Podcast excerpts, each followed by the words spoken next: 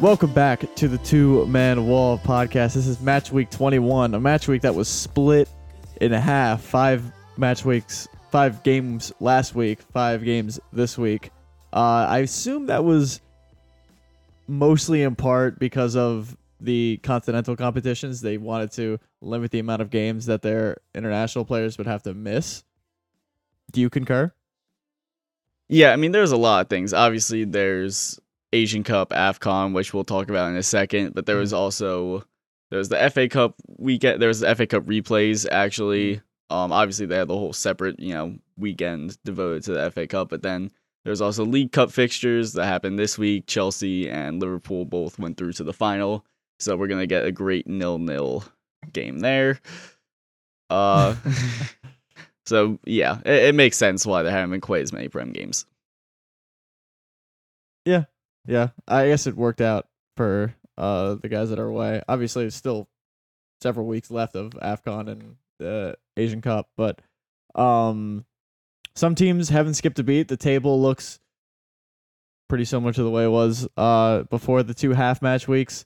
Um but without any further ado, let's get into some AFCON and Asian Cup coverage. I have watched a little bit. It's hard to get to get live games of these tournaments in America. It just is. It's not on any real American platform. You kind of have to finagle your way to a stream here or there. But um, Ethan has some updates for us. Yeah, not not gonna lie, I've not watched a minute of this tournament. I've been following, obviously, but I haven't watched anything. Where where have you Yeah. managed to find the actual games of this? Um, I'd rather not say publicly. Okay. Don't want anybody coming for you. I uh, there's I had some porn tried to sell. Be sold to me. Let's just say that anyway, without further there ado, there are hot singles in my area apparently. without a doubt. Um, yeah. So we'll we'll talk about we'll talk about Afcon mostly because I mean the the Asian Cup. Well, actually, I guess we'll talk about the Asian Cup first because there's not quite as many headlines. Uh, the two I've earmarked here is that um Iraq topped Group D over Japan, who have been absolutely on fire since the World Cup. I think they had 11 games unbeaten before uh they came into the tournament. They had they had done like I think they had done the double over Germany.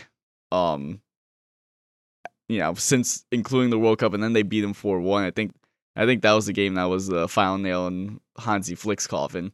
Either way, Japan were on fire coming into this tournament and really surprised that they didn't win that group over Iraq of all countries. And then India, with a population of 1.4 billion, still couldn't find a single goal, finishing the group with no goals and zero points, which isn't really surprising, but more ironic than anything else that, like, they still just can't produce even a slightly mediocre soccer team. But other than that, not too much drama off the field there in the Asian Cup. Mhm. Uh, but then if we move on to Afcon, there there's a there's always some shenanigans going on there. I was gonna Yeah. say AFCON No, never, never fails. disappoints. Never. and while there was some wild shit going on last time, like remember I think like the ref blew for full time like the 85th minute or something. Yeah, Yeah, like that was- 80 Nothing as extreme as that, but definitely some shit's been going on. So first of all, um let, let's start with group A with uh the hosts of the tournament, Ivory Coast, losing 4-0 to Equatorial Guinea. Um and then firing their manager before being officially eliminated from the tournament. Like they were they were still Yeah, in that was yeah. crazy. I don't I don't know which is crazier, the result or them firing their coach while still technically in the tournament. I mean, de- at that point, desperate times call for desperate measures. Like, I mean, I see where they're coming from, but like, that shit would never happen in Europe. I feel like that's just like a crazy, like, I don't Ivory Coast to FA that's like corrupt or something. Like, they're just like, okay, let me get like, what do you? What is a manager gonna do in game match week three of Afcon? Like, realistically, what's gonna change? Like, that's just ridiculous. Like, I don't know. Um, but yeah, continue. And by the know. way, I didn't actually realize this until just now as I was looking at the round of 16 because I thought Ivory Coast were in fact eliminated eliminated, but they actually weren't. So they are still in the tournament. No. They are going to play Senegal in the round of 16, I believe, which will definitely be a tough matchup for them. Uh, but let's see if they can Mm. get that new manager bounce at the right time. I mean, it is it could almost be genius because thinking like new manager bounce, like it can last like you know three four games. That's all you need to win the tournament. Yeah. So I mean, at that point, just if they get to the semis, fire them, get a new one. Yeah, and then uh, sec- second thing I want to point out is Algeria finishing bottom of the group behind Mauritania, Burkina Faso, and Angola. Um, Algeria, Impressive. one of the better sides in Africa, two-time AFCON winners, and of course the marquee player for this Algeria team is none other than Riyad Mahrez, and yet Mahrez was dropped for the final game, the final you know deciding group game, and I believe he was subbed off in the 74th minute while the team was either tied or trailing in the previous group game. So n- no idea what's happening there with their talisman and captain. um, but yeah, certainly not what they were. Yeah, captain? captain. Holy shit. Yeah. wow. So certainly not what anybody was expecting there. And then another funny one, just because it's Onana and slandering United players, it just it just snowballs. It just like it just picks up and it just it just doesn't get old. Um. So yeah, Onana didn't play in the first uh group game for Cameroon. He was playing against Tottenham in the 2-2 draw at home, which we will discuss uh in this pod. Uh so he didn't play in the first game, and then he played in the second group game, which I believe they lost. And then for the final deciding group game, Onana was dropped. Their wow. clearly number one keeper. Who's their backup? I feel like they might. I feel like I might know who it is. I Uh, don't know. I can take a quick peek. I don't know. Cameroon. They usually have some depth. No, definitely, yeah. Let's see. Uh, Fabrice Ondoa. Yeah, Not familiar. nor am I.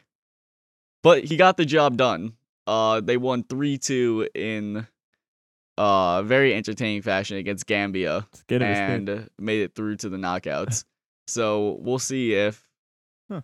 Onana, you know, gets back in the team or stays on the sidelines in the knockouts. But any way you slice it, AFCON is gonna deliver some very confusing results.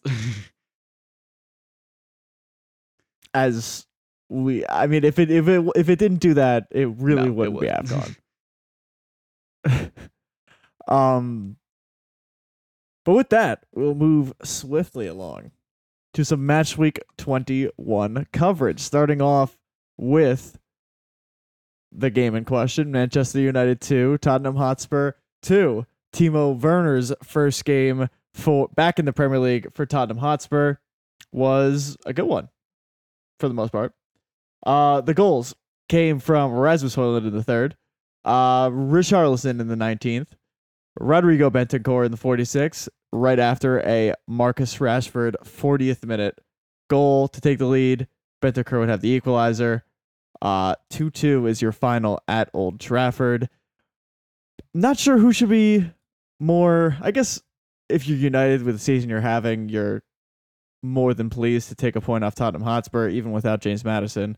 Um, Tottenham Hotspur rolling a little bit coming into this game. Um,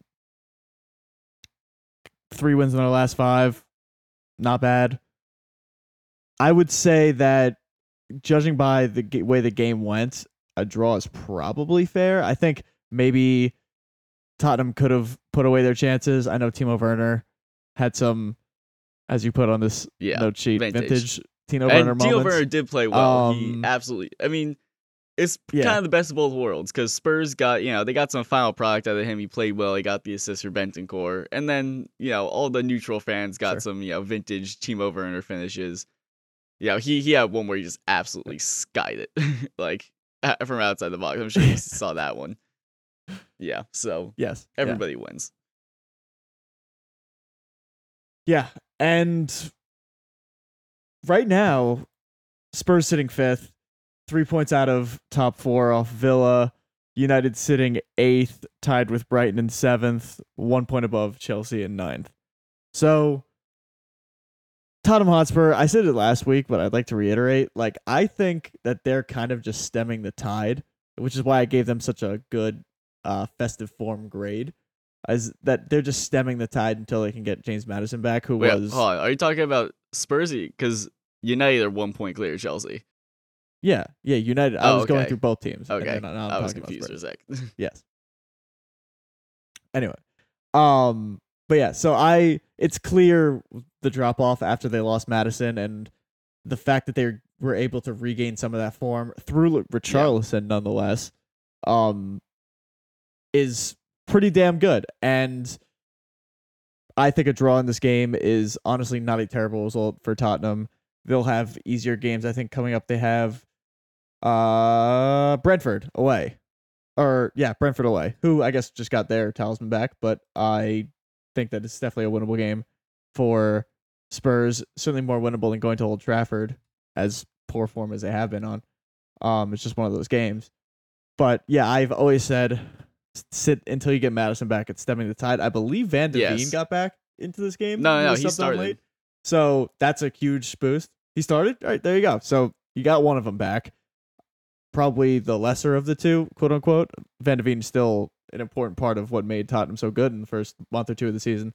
Uh, but getting James Maddison back is kind of the final piece of the puzzle to get back to that top four form, and getting Heung-min Son back from the Asian Cup at some point, and then Madison hopefully in the next month will do wonders for this team. And again, it's about stemming the tide. Not a bad result. Yeah, no, definitely agree. I think it's going a little bit under the radar what Spurs are kind of getting towards because, like you said, they got Van de Mm-hmm. Ven back. Um, another thing you got to talk about is getting Bentancur back. He was supposed to be out till like late February, even maybe March, and he was Uh-huh. back like a couple weeks ago. He made like a. miraculous recovery, and he's he's Mhm. often goes under the radar for the Spurs team. I think people Mhm. forget how good he was before his injury last Mhm. season. He was definitely their best midfielder Yeah. before he got injured. And obviously back in the team, back in the goals uh, against United. So that is fantastic to have him back there. Uh, and then yeah, Maddison coming back soon. Heung-min Son's gonna be back, and the fact that Richarlison is holding down the fort in terms of goal scoring now, when you know he has to be the one to step up, and he has. I think Mhm. in a couple weeks we could be seeing a Spurs team that's you know back to the levels they were you know in the beginning of the season, where they're just Yeah. getting the job done every week and they are i think they're well and tr- i mean they're only three points outside the top four and i think they're very Mm-hmm. well and truly in the top four race so long as you know they keep everybody healthy which you know Mhm. is the big caveat for everybody but right now it looks like in a couple of weeks they will be able to have a full strength squad and as we've seen this season that can be a scary thing Yeah.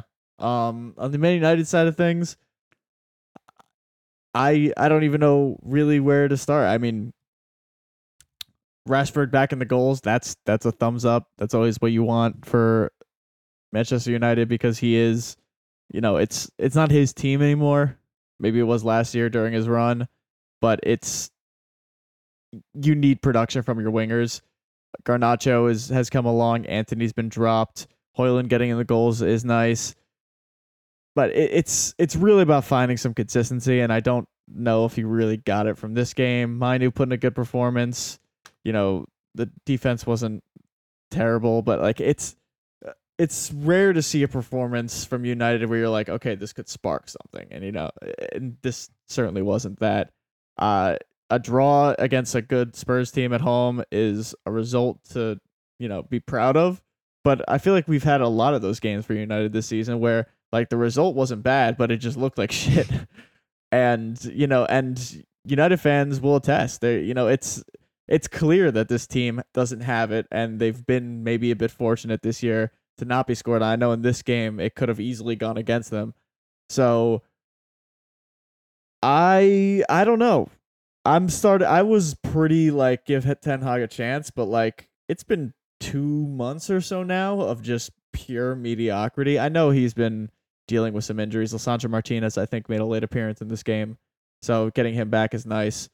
Um, but like Eriksen's still starting for this team. Like McTominay's form came and went. You got guys in this team that are clearly talented. Like Antony is clearly talented, but I, I, I do I blame the manager for Antony's form? Like I don't know. It's just it, Rashford's clearly talented. Højlund's clearly talented. Like Varane is a is a really like solid piece in this team. Obviously, his talents are fading, but like they have more than enough quality here to put together performances. Maybe not top four worthy, but worthy of something, worthy of optimism. And you just don't get that on a weekly basis. And I don't know where else to point the finger besides the manager. Yeah, yeah, I agree with you. I do want to I do want to call back a point you said previously about um like that this wasn't really a game that could be like a turning point for United. But the thing Mhm. is United have had those games. You look at um Yeah. just like recently Oh, sure, yeah, with the with the you know the Villa, performance That's and also yeah. the you think about Yeah. the performance at home against Chelsea where mind you they only won 2-1 but they looked probably as good as they have all season. They followed Mhm. that up by losing 3-0 at home to Bournemouth. Then Yeah, you have obviously the most recent one, the Villa game. Absolutely huge result, big turnaround against one of the hottest teams in the league. You're thinking this is where it's gonna kick on, and then they go and lose to Nottingham Forest in the next game. So, like you said, that consistency, it just just when you think like it's they're about to kick on, it's about to get better. You're about to see the United Mhm. team that you know the fans expect to see. They just don't follow it up, and that that's just really the big disappointment because there isn't that consistency. You have no idea what to expect week to week, and it doesn't really. Mhm. Anytime it looks like there's progress and they're taking a step forward, they're not taking two steps back, but you know they're taking a step back. They're not really making that progress, Mhm. and for United fans, it's just gotta be so frustrating. Yeah, I, I, I, I agree. And like you, every week you look at the team sheet. Bruno, Rashford, Varane, even Onana came in. He was like borderline goalkeeper of the fucking world last year. And he comes to this team, whether it's the pressure, whether it's the system, whether it's the manager, it who who knows. But like you look at this team up and down, and like there's talent in this team. It's just not cohesive and it's not the it doesn't equal the sum of its parts not even close and when that happens the fingers almost always pointed at the manager and i can only imagine that his days are likely numbered another thing i'd like to point out this is just this is uh, there's this is not based on fact or anything but like i've been watching the premier league for a long time and always when a manager is like on the hot seat there's like two ways to go that that they usually you could look at at- on the sideline you could see it in their in their body language and their persona like they either look like they have control and like they know that they're built like their manager can see his team building towards something and he's willing to eat this backlash and from the press and these bad performances because he knows that it's the kinks are getting worked out and they're building towards an identity towards a cohesive style of play towards a style of football that's going to do well in the Premier League. And then the other side is I'm going to throw out a team and if if it works my job is saved. And I'm praying every single week that that ball goes in the net. And when I look at Eric, Te- Eric Ten Hag on that sideline, that's what I see. That is not. I am 21 years old, 22 years old now. Forgot it was my birthday. Um, and I've watched a lot of football. I've never played. I've never coached professionally, but this is just what I see. And both the both those styles of managers get fired sometimes. But when I see when I look at Eric Ten Hag, I see a manager that has probably lost the dressing room, is throwing at a team that he can explain to the media when they lose post game, and is praying that the ball goes in the net so we can live another day. That's what I see. I don't know about you. I, I can kind of understand that. I definitely know what you mean when you say it because there definitely are the mm-hmm. signs with managers when there begins to be that decline. I think the Jadon Sancho rift is a huge red flag, just in terms of again like losing the dressing room. And it's not like you know it's one player. I get that, but just like you know Mhm. the fact that he's showing this kind of stubbornness is just Yeah. definitely not encouraging. The only reason I disagree with you is just because I think it's just kind of hard to read Ten Hag. I think he's a manager that doesn't really wear his heart on his sleeve that much. Whereas, you know, managers like Mourinho, Conte, when it was starting to decline, like you could, you know, you could really feel it. You could Conte see it. Yeah. yeah. Conte, especially that that wasn't hard to figure out when when things weren't going well. He'll tell you. Yeah. If you if you ask him, he'll tell you. Yeah. So I think personally it's just a little bit hard to get a read on Ten Hag. That's why I'm just less sure. But no, I definitely agree with the Yeah. foundation of your logic there.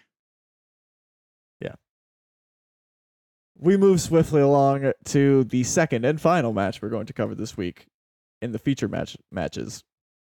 Newcastle 2, Manchester City 3. And ladies and gentlemen, we're in trouble because Kevin De Bruyne is back and he wasted exactly like 3 minutes before staking his claim on the Premier League. Uh, Bernardo Silva in the 26th minute, Alexander Isak in the 35th.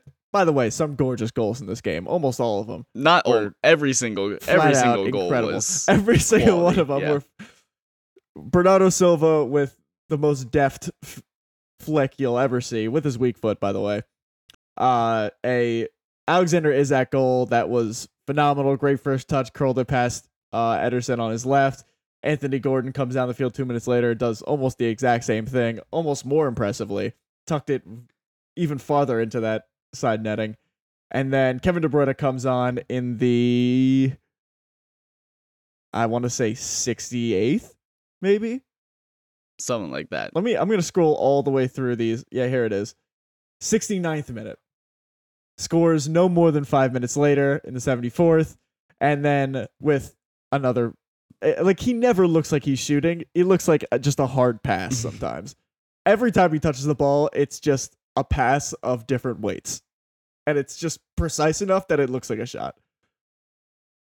So Bernardo, uh, Kevin De Bruyne scores a pass in the 74th and then sets up Oscar Bob, which with a beautiful ball that was somehow not even the highlight of Yeah. the play. Oscar Bob, a player who I was introduced to on the day, didn't even know he really existed. I'm sure he, this isn't his debut. He's probably slipped into a, a FA Cup Yeah. match or something like that. But um, he takes a brilliant first touch. La Croquetas around the keeper with his second and third, and with the third, he actually slots into the net in almost one swift movement. Wins the game for Manchester City. De Bruyne in 16 minutes gets a goal and an assist, and that's what champions do. Unfortunately, Yeah. Just just pure quality. Like there's really nothing else you can say. Like that I mean, the De Bruyne goal, like you said, he just he just passes it. Like it looks like there's no power beyond Yeah. behind the shot, but it's just so precise. It beats Dubravka and then honestly, I was so I was so mesmerized by the Bob just like footwork that I didn't even realize till the replay that Kevin De Bruyne just picked out an absolute peach of a ball to find him. yeah, But yeah, the first touch and Yeah. then you know the La Croqueta around the goalkeeper because it had to be it had to be that like La Croqueta that one movement because I Yeah. believe it was Schär or somebody else Yeah. was coming in. So yeah, just just Uh-huh. such a good goal and obviously I was rooting for Newcastle, but uh, I wasn't even mad when Uh-huh. they scored that. It's just like you just have to admire a goal that good. exactly. It's just, it's just Yeah. frustrating. That's that's what it is. I feel like a Newcastle fan. I'm like, what what more can you do? You know, like that was just about the only thing that could have happened on that play Mhm. for the ball to go in the net, and they figured it out. Like, fuck that, honestly. Yeah. Um to talk about the game for a bit. Um I think Newcastle in the first half showed a lot of promise. They probably the two chances that they took were Yeah. probably the two most difficult chances. Um they I believe it was in uh Ederson or Ortega giveaway. I forget who was because I know Ederson got subbed off early. I forget who was in goal by this point. Um just gave it Mhm. away to Almiron and he and Bruno Guimaraes just screwed up the communication and left a golden opportunity uh sitting on the table.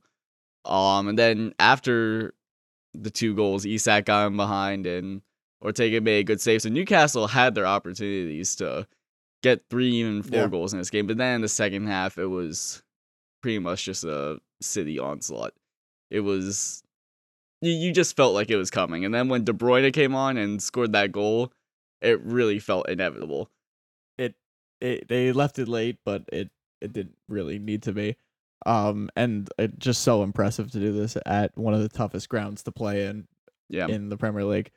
Um, a ground that you know title contenders Arsenal got Mhm. zero points from. So already there's there's three points you picked up on them, and then Liverpool I don't believe have gotten to uh no, they St. have. James yet, but they will. That was the Darwin Nunez They uh, have. double. Oh, that's right. Yeah. Oh wow, that was so early. That was like Yeah. third match week three. Um, but yeah, so actually Liverpool Yeah. did get three points there. That yeah, uh, that was one, that was a bit of an aberration though. That was that was just such a crazy game. Yeah, Yeah. Yeah. Um, and that was an that was a Sandro Tonali Newcastle team too. So, um, but yeah, this is this is what champions do. Even not full strength. By the way, Haaland not even dressed for this game, so Yeah. they had to go without him. And still, I think has, has a couple of weeks left, maybe. Um, but preseason, the reason I had Arsenal win the title was one, I thought Declan Rice was the missing piece, and two, Erling Haaland was going to get injured, and it was going to stunt their performances. It's it did slightly in weeks past. The eh, they they've had issues, but on the day, it was not they they didn't need Erling Haaland to get the job done. They had their quality, especially getting De Bruyne on in the 70th. They they had their quality, and if they're missing Haaland going forward, unfortunately, they are still the best team in the league, and it's going to take a mountain to climb for anybody, including Liverpool, who sit five points clear right now, City with a game in hand, but five points clear right now to top them.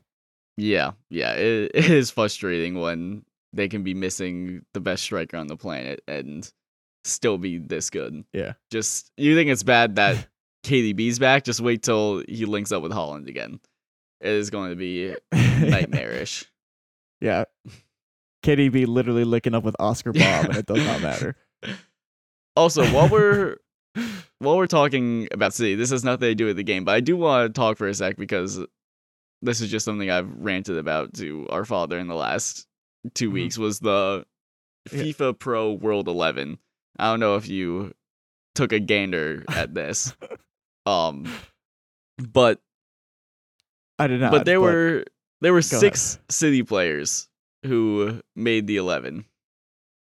Uh since since you didn't so you Mhm. say you haven't taken a look at the uh I I did I did see it. I saw like Yeah. John Stones was in So there. I'll I'll I'll just, I'll just list off Yeah. the city names in here. So Erling Haaland, no surprise. Kevin De Bruyne, no surprise there. Ruben Dias, no surprise there. Bernardo Silva, maybe a little surprising, but not necessarily undeserved there. Then you Sure, got John yeah. Stones. That's that that's interesting. Okay. All right. That's that's a Uh-huh. little debatable. Then you have then Kyle Walker. Kyle Walker. This one he he didn't even start in the fi- in the Champions League final. By the way, he came on in in like the last Yeah. ten minutes. Um, and also you may have, if you haven't realized yet, there's there's a name I haven't said here. Uh, Rodri, maybe the you know fifth in Yeah. Ballon d'Or rankings, Champions League final winning goal, Champions League Player of the Year. You know, best number six on the planet. Didn't didn't bother to throw him in there.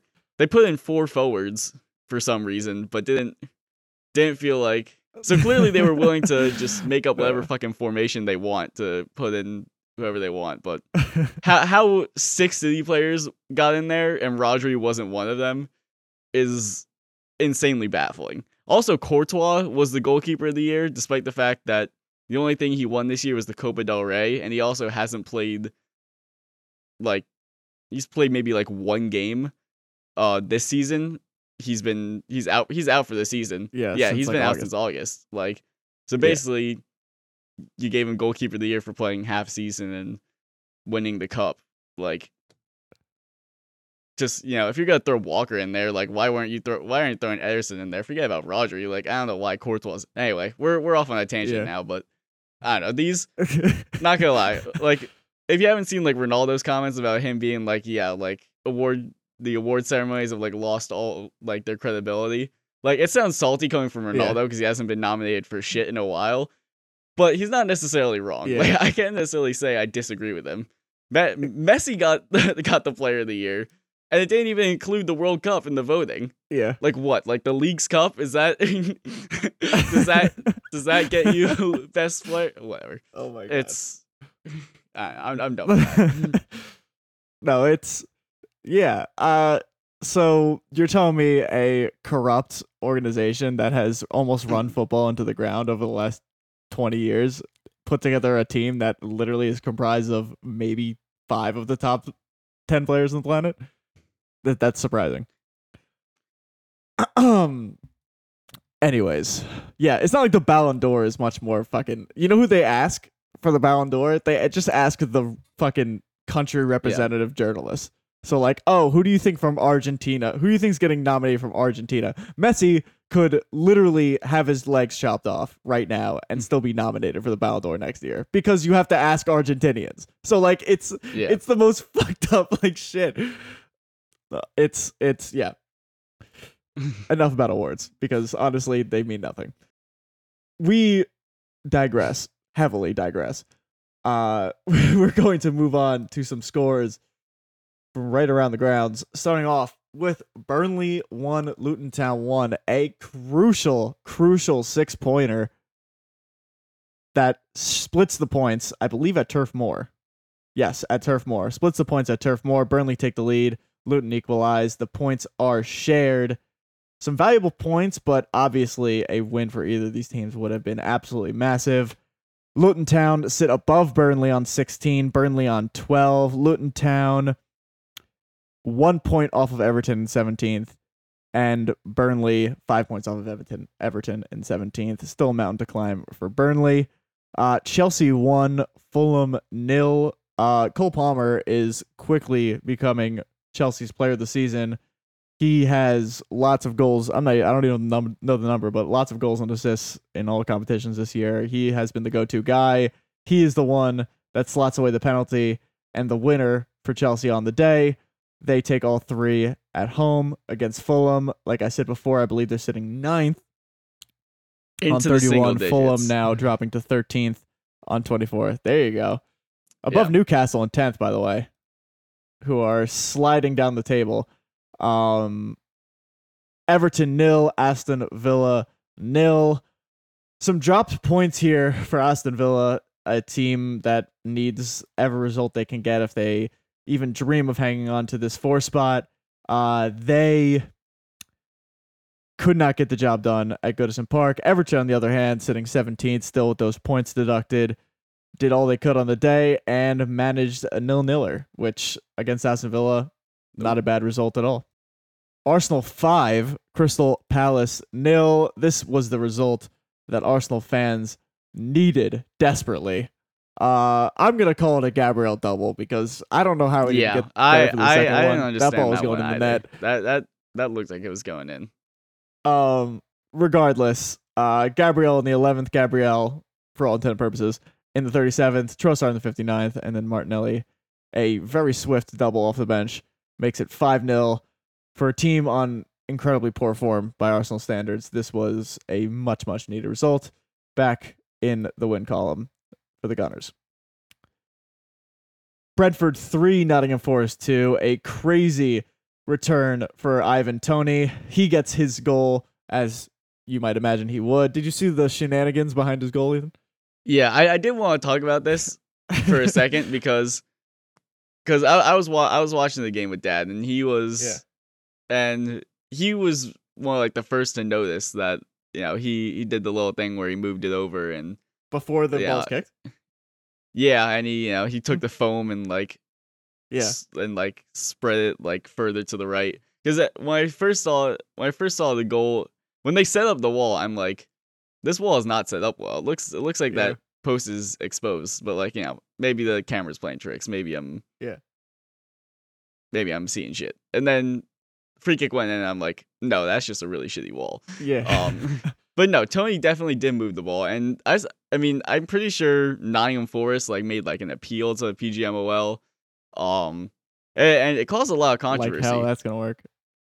Personally, this shit happens like ten times a game. There's so many little. First, he, Toney was not the first player to do this. Maybe the first player Yeah. to score after doing this, but I've Yeah. seen this done plenty of times before. You know, Yeah. he he moves the ball, you know, a little bit to the right. Also, ninety percent of the time, the wall is inching up past the line more than they yeah, should. yeah, like, yeah. you know, players are inching up on throw-ins. Like these little bits of gamesmanship happen in so many aspects of the game. It happens so many times. Like, it's it's just a part of the game, in my opinion. And by the way, not a single Forest player saw it in the actual game. Though, if if one of them had saw it and appealed to the ref before it took place, Toney would have had to move the ball back. But they didn't clear, see it. So who are they complaining to? Like, I, I don't really understand it. Like, yeah, he smudged the rules a little bit, but it happens all the time. You know, Yeah, I know. Uh. Odegaard moves the ball back if it's like too close. If it's like a free kick from like twenty yards, he Yeah. like picks up the ball, puts it down a hat like a half a foot behind, picks it up, puts a half a foot behind, and sure enough, he gets like three extra feet behind the original like spot kick, where he has now has space to go up and over the wall. It that Yeah. happens all the time. Brentford get three points. Nottingham Forest drop all three. Uh, Brentford now sitting 14th on 22. Forest just four points out of the relegation zone on 20. Not completely sunshine and rainbows for them as it once was. Uh, they were on good form in the Premier League at one point, but have dropped off since. Uh, looking to rebound in the next couple weeks, or it could be danger, especially because Everton are not on terrible form. Sheffield United 2, West Ham 2, another pretty wild game. Two red cards in this one, both pretty late. Um, but Cornet in the 28th, uh, Diaz in the 44th, James Ward-Prowse penalty in the 79th, and a late, late show from Ollie McBurnie in the 90th plus 13. A penalty that was uh questionable. Did you get to see this one? Ethan? Um, I I saw the penalty. It's tight, but I think I I think there's enough there. You heard it from there first. Ollie McBurnie, a just 90th plus 13 penalty, and huge equalizer for Sheffield United, who need points from a lot of games in a lot of the future games. I don't even know how to fucking say that. They just need to fucking start getting performances because they are quickly becoming this year's Southampton, and it may be over before they even have a chance to rebound. Bournemouth nil, Liverpool four. A scoreline that may not tell the tale because Bournemouth really had their chances to get something out of this game. It kind of just spiraled after uh after the first one went in in the 49th for Darwin Nunez. It was then Jota in the 70th, Jota again in the 79th, and then Darwin in the 93rd. But Bournemouth uh, the XG on this game, I, it's not in front of me, but I, I believe it was pretty even. Bournemouth put up a fight as they usually do at home, regardless of the opponent. And I was watching the first half of this game. They probably had two, maybe three opportunities to score. Two of them that were really golden. Balls across the box that just uh, were out of the the sliding grasp of, of forwards. Solanke had his opportunities this was this was a game that Bournemouth, despite the scoreline, could absolutely have gotten something out of had they s- stemmed the momentum early. But eventually, it just snowballed. Liverpool, as they have been doing recently, it just took their chances, um, and it got out of hand pretty quickly. Liverpool retain their spot at the top of the table. They're on 48, five points clear of City, City with a game in hand, and five points clear of Arsenal without a game in hand. And Villa, for that matter, in fourth. And last but not least, Brighton nil, Wolves nil. Points are shared at the Amex. Brighton looking to regain some consistent form. A lot of draws recently for Brighton. I feel like they they usually are just like good enough to not lose, but not don't have that cutting edge to get it done recently. I feel like that's always their their story, and certainly was like that on the day. Uh, Wolves sitting 11th on very good form. Probably fortunate to maybe get a point out of this game. Uh, I know Brighton had the majority of the chances. Uh, I believe Estupiñán was the man of the match, so they probably had a lot of the chances coming up the left side. Probably put laying on the pressure. I see 72% possession here is very typical of a Brighton home match. However, not enough to get it done on the day. Brighton sitting seventh on 32, tied on points with Manchester United in eighth. And that is just about it for match week 21. We move swiftly along to match week 22. We start off with some predictions. Aston Villa host Newcastle at Villa Park. Ethan, what do you got? Uh, yeah, I think this is gonna be a good game. Uh, you think about the reverse fixture, the five-one Newcastle victory that seems like a very long time ago, and certainly the hail has flipped here. That now that Villa find themselves in the top 4 and Newcastle find themselves mid-table. Um, that being said, Newcastle are getting some key players back. Their squad does look somewhat restored. At least they have probably their best front line back out there with Isak, Mhm. Almiron, and uh, Anthony Gordon. And you know they have um, Sven Botman back. They have uh, you know Yeah, so at least huge. they have their center back pairing. So they're look even though their form would tell you otherwise, at least in terms of personnel, they're getting back to their best. Um and Villa have dropped some clangers lately. They had that choke to United. They should have drawn against Burnley if not for a very undeserved late penalty Mhm. and then obviously the nil-nil draw to Everton last weekend. So I'm not entirely convinced with Villa.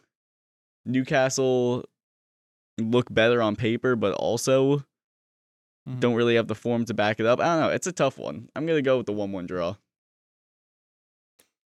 I'm actually gonna agree. Exactly. I'm gonna go with one one draw too. I think that's I think this game just has draw written all over it.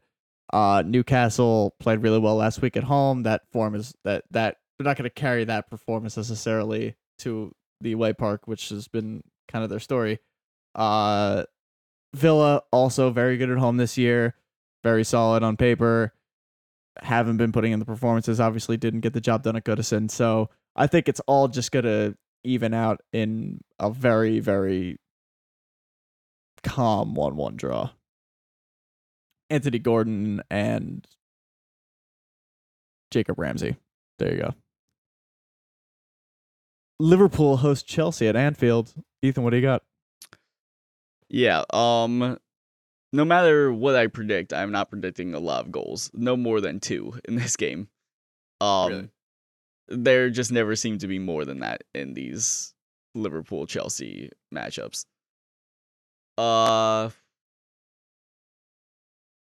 I'm I'm just gonna have to favor Liverpool here at home at Anfield. Um, Chelsea playing well recently. They took a shit on Middlesbrough in the in the League Cup, which probably felt pretty good, but it's Middlesbrough, Yeah. and you shouldn't have lost the first leg. Yeah, Uh, but Liverpool lose to Middlesbrough. yeah. But Liverpool look really good right now. They're top of the table. They they despite missing Salah are getting a lot of production out of Jota and potentially more promisingly Darwin Nunez who is finally getting the recognition for the really great season he's been having after that performance against Bournemouth with the double. You know, people finally looking at him and saying, wow, he's actually got a bit under the radar, but he's playing really well. And he absolutely is. So Mhm. I'm going to go with the 1 0 Liverpool victory. Darwin Nunez with the winner. Bicycle kick from the halfway line. After dribbling Obviously. past half the team, he's gonna flick it up to himself, fight from halfway. After missing a tap in five minutes earlier. Yes, of course. Uh, I'm gonna disagree with you. I don't think the nil nil voodoo is gonna carry over. I think whenever Chelsea play a top four, a top six match, I should say, this season, uh, some crazy shit happens, and that is going to carry over to Anfield. I'm going to say 5 2 Liverpool. Oh Jesus! There. I Uh, you better you're be right. watching because it's a seven goal thriller. 5 2 Liverpool, Darwizzy hat trick. You know what? Darwizzy all five. All seventies. going to get the two own goals too. Wouldn't put it past them. We'll move swiftly along to the final segment of today's podcast. I will toss it over to my brother to explain how we'll do this. yeah. So I wouldn't blame you for getting for forgetting that it is actually a January transfer window, despite how little has been going on. Falling asleep over here. Yeah. Yeah, I, I just saw a graphic today actually that compared the spending between this transfer window in the last January transfer window 2023. In the Prem, there was I think 730 million give Yeah. or take well, spent also, in January. Todd Boehly maxed Yeah. out his credit cards last year. yeah, most of that was Chelsea. Um, Yeah. and this year I think there's been 34 million worth of spending in the Prem. Yeah. So big difference. So we're just we're just gonna you know we're just gonna dream for a sec. We both of us have chosen two teams in the Premier League who have gaps to fill, um, positionally, if they want to achieve their goals by the end of the season. So just taking two teams, picked out a position, and just chosen a realistic dream signing for them if they were to make that signing in January. As of right now, it doesn't look like they'd sign a bag of potato chips, but we'll we'll have to see. Um, Brayden, you want to start off? Sure. I will start off with none other than Arsenal Football Club. And their dream signing this this window, I think is probably going uh, when you look at the Arsenal team, their front line, obviously, look, there's a lot of Arsenal fans that say, "Oh, we need a striker. Oh, we like a like a serious permanent goal scorer striker replacement." Unfortunately, we are not going to find that in January. Not mid-season. We have enough talent to justify not going after the huge fish at, at the number nine, which is what Arsenal need. You know, the a big fish, an Osimhen, maybe a maybe the Benzema uh loan dream. But yeah, a lot, lot of obviously teams incredibly far fetched for him. I would do a standing backflip. I've never done one before, but I would do a standing backflip if we signed Benzema on loan. Um, he, I'm, I didn't even include him on this because that is it is so obvious that he is the dream. That would be the absolute dream. Yeah. just a veteran winner number nine that is going to get us at least ten goals in all comps for the rest of the year, minimum, even at his age. And he's disgruntled like I, I completely left that off. So yes, that's that's S tier of signings. That would be incredible. However, realistic dream signing, which is a little bit of an oxymoron, but a realistic dream signing. I went with Martin Zubimendi, who has been linked. Um, he's a 24 year old central midfielder from, I believe, Real Sociedad. He is Spanish, which is good for Arteta. Will gel well. Won't have any homesickness necessarily. Uh, we could be losing Partey in the summer. We have already lost Partey to some serious injuries. I've, if you looked up his injury status, you would have to sell your soul to the devil to find out when he's coming back because that only God knows at this point. Uh, so we could use a Partey replacement, and that one position that has been the biggest question mark this year for Arsenal has been that in between role between Rice and Odegaard. Sometimes it's been Havertz, sometimes it's even been Trossard. Uh, Emil Smith Rowe has filled in that position recently. Uh, sometimes it's Jorginho. It's really kind of been this revolving door. And if they brought in Zubimendi and he became a consistent number eight for them, that could lead to some much more consistent performances in the midfield. So, in terms of dream signings for us, he's also like 24 signing for the future. He'd run about 60 mil, which is definitely a con because Arsenal probably not looking to spend that much in the window. However, it's might be the right time to sign him um, because he might get snapped up in the summer, but wouldn't definitely wouldn't be a bad option for Arteta. Yeah, definitely agree with that. I have seen his name pop up a couple of times. Uh, haven't actually seen anything of him in terms of his play, but at least he at least sounds good. sounds promising. Yeah. Um, I'll, I'll stick with the center mid position and I'll go with Newcastle United. Um, I mentioned earlier on the podcast and talking about Newcastle that you know, obviously they've had their really bad injury record this season, but they are starting to get those players back. Um, but despite that, the one position that they have not been able to refill has been a central midfield position. They have Bruno Guimaraes, who thank God has stayed healthy for them. But besides that, obviously Tonali is suspended until next season. And then Joelinton just got thigh surgery. He'll be lucky to play in Copa America. He is pretty much done for this season. Mhm. So I believe alongside Guimaraes was like Miles Lewis Skelly and Joe Willock. he didn't start. I think Willock's been playing in a more advanced role when he's come on. They Mhm. probably should utilize him more in the midfield.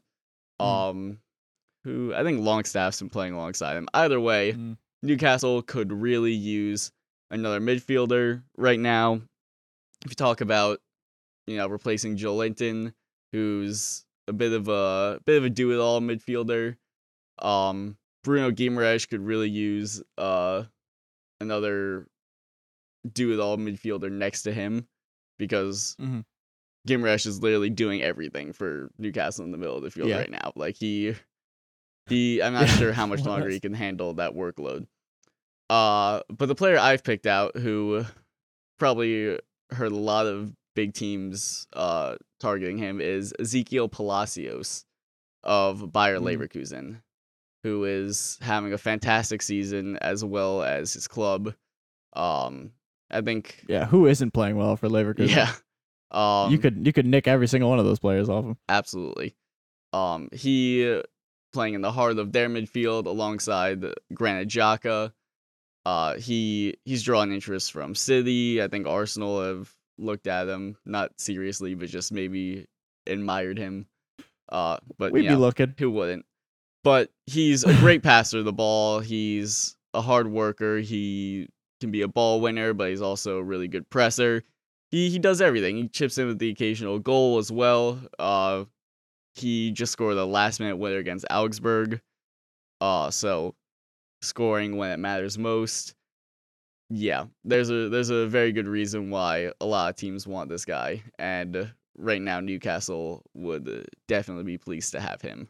Yeah, obviously Newcastle with their injury crisis this year can't really uh can't really have enough depth pieces there, um, especially in that midfield. So yeah, any kind of help in the midfield would be greatly appreciated. Uh, I'm gonna hit up Liverpool real quick. Um, and the unit for them that's probably been the most questionable this year has been their midfield. Uh, the front line has been firing recently. Uh, the back line has been pretty solid. Trent had a good year. Van Dijk's had a good year. Alisson always solid. So when you're looking in that midfield, I think after the razzle dazzle of the uh, attacking midfielders, if you will, Mac Allister and Szoboszlai, uh, it drops off a little bit. Endo Endo's been playing well uh, in his role as the sixth. Uh, Gravenberch has been fine. Um, their old old is a relative term. Their incumbents, uh, Harvey Elliott and Curtis Jones, have been okay when called upon, but really nothing special. I think maybe they could use another piece there to maybe just solve a, another piece of that puzzle. Um, going into probably a longer Europa League run, in all likelihood.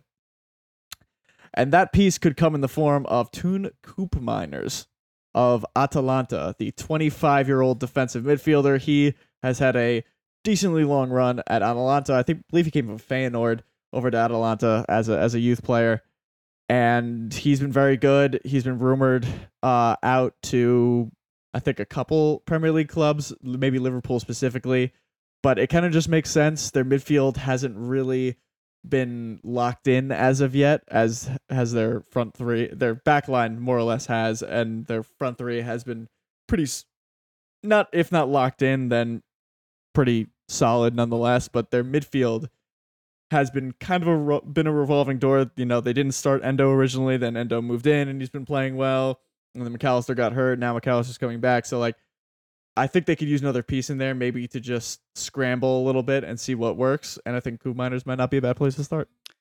Yeah, no, Koopmeiners definitely is the defensive minded midfielder that they could really use. Because, like you said, it is a Mhm. revolving door. It is uh it's a very fluid midfield, which isn't necessarily a bad thing, but Yeah. you know, that fluidity also comes with it uh sort of lack of stability. And I think definitely Koopmeiners would provide that Yeah. sense of Yeah, stability. their team their team clicked the most when they had that Jordan Henderson Fabinho esque player back there to kind of anchor the midfield, and I think Koopmeiners could be that guy. Yeah, absolutely. I mean, it's hard. It's hard to think of a prem winning side that didn't have a really strong number 6 Mhm. So yeah, definitely agree. And to round it out, I am going to go with Manchester United. Uh, definitely a couple positions I probably could have picked here. um, but I've gone with uh their wingers. Uh, which Sure. in recent weeks have began to contribute a bit more. Um, Rashford starting to get on the goal scoring sheet as well as Garnacho. However, as we uh, talked about earlier, we can't really trust, you know, the United performances week in week out. What's happening? What happens one week doesn't mean it's going to happen the next week. So, still not a lot of faith that Rashford and Garnacho are going to put up the consistent numbers and, more importantly, the consistent supply into Højlund that United really need if they want to have any ambition going into the rest of the season. And when looking for a winger, I think they should look no further than the, their next matchup in the Premier League in Wolverhampton Wanderers, and that is going to be Mm. Pedro Neto. Uh, Mm. he is he's just returning from a hamstring injury. Um, but prior to that, he was undoubtedly one of the best wingers in the league beforehand. Yeah. Uh, he has seven assists, which before he got injured was a league leading tally. Now I believe um Watkins and Salah are ahead of him on eight. Um, but he's a great one v one player. He loves making like lung busting runs from midfield past like two or three players, and what the United wingers very often lack with Garnacho and especially Antony is directness. You know, just going at Mhm. defenders, taking them on, and that's something that Pedro Neto excels at. Uh, and especially you think about you know how often United like to play on the counter attack. That directness that Pedro Neto brings is gonna fit right in. You know, you don't want you know, that that is United's strength is counter attacking with speed, and you don't want your winger slowing that down. So Mhm. Neto is definitely gonna Yeah. facilitate that. And Højlund, who is he's starting to score, you know, some goals, two goals in Mhm. his last three games, and it's not surprising that Højlund starting to score in the Premier League has coincided with his wingers playing better.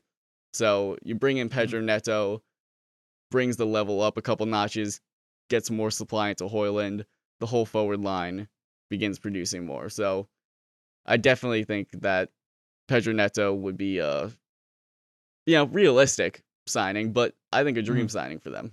So yeah, Absolutely. Yeah, Pedro Neto would be a dream signing for I think any. I, Yeah. I think short of maybe Liverpool and you know who don't really need the wingers and City who don't need anyone. Um but yeah, Pedro Neto like if Wolves manage to uh keep him this summer that'd be an incredible boost. But with that, uh we'll round out the podcast for this week. Match week 22 coming up. Some really nice fixtures coming up this week. Uh two big seven, big eight matches coming up this week. Dare I say, Eh, with uh with Villa Newcastle? I don't know. I don't know. Big eight. You heard it here first. um, but yeah, uh, only time will tell. And I, we're coming up. I believe we just hit the halfway. Right, match week 19's Yeah. halfway, so we're we're through into the second second iteration of these match weeks, and uh, should be a fun one. Yep. With that, we'll say goodbye. Adios. see ya.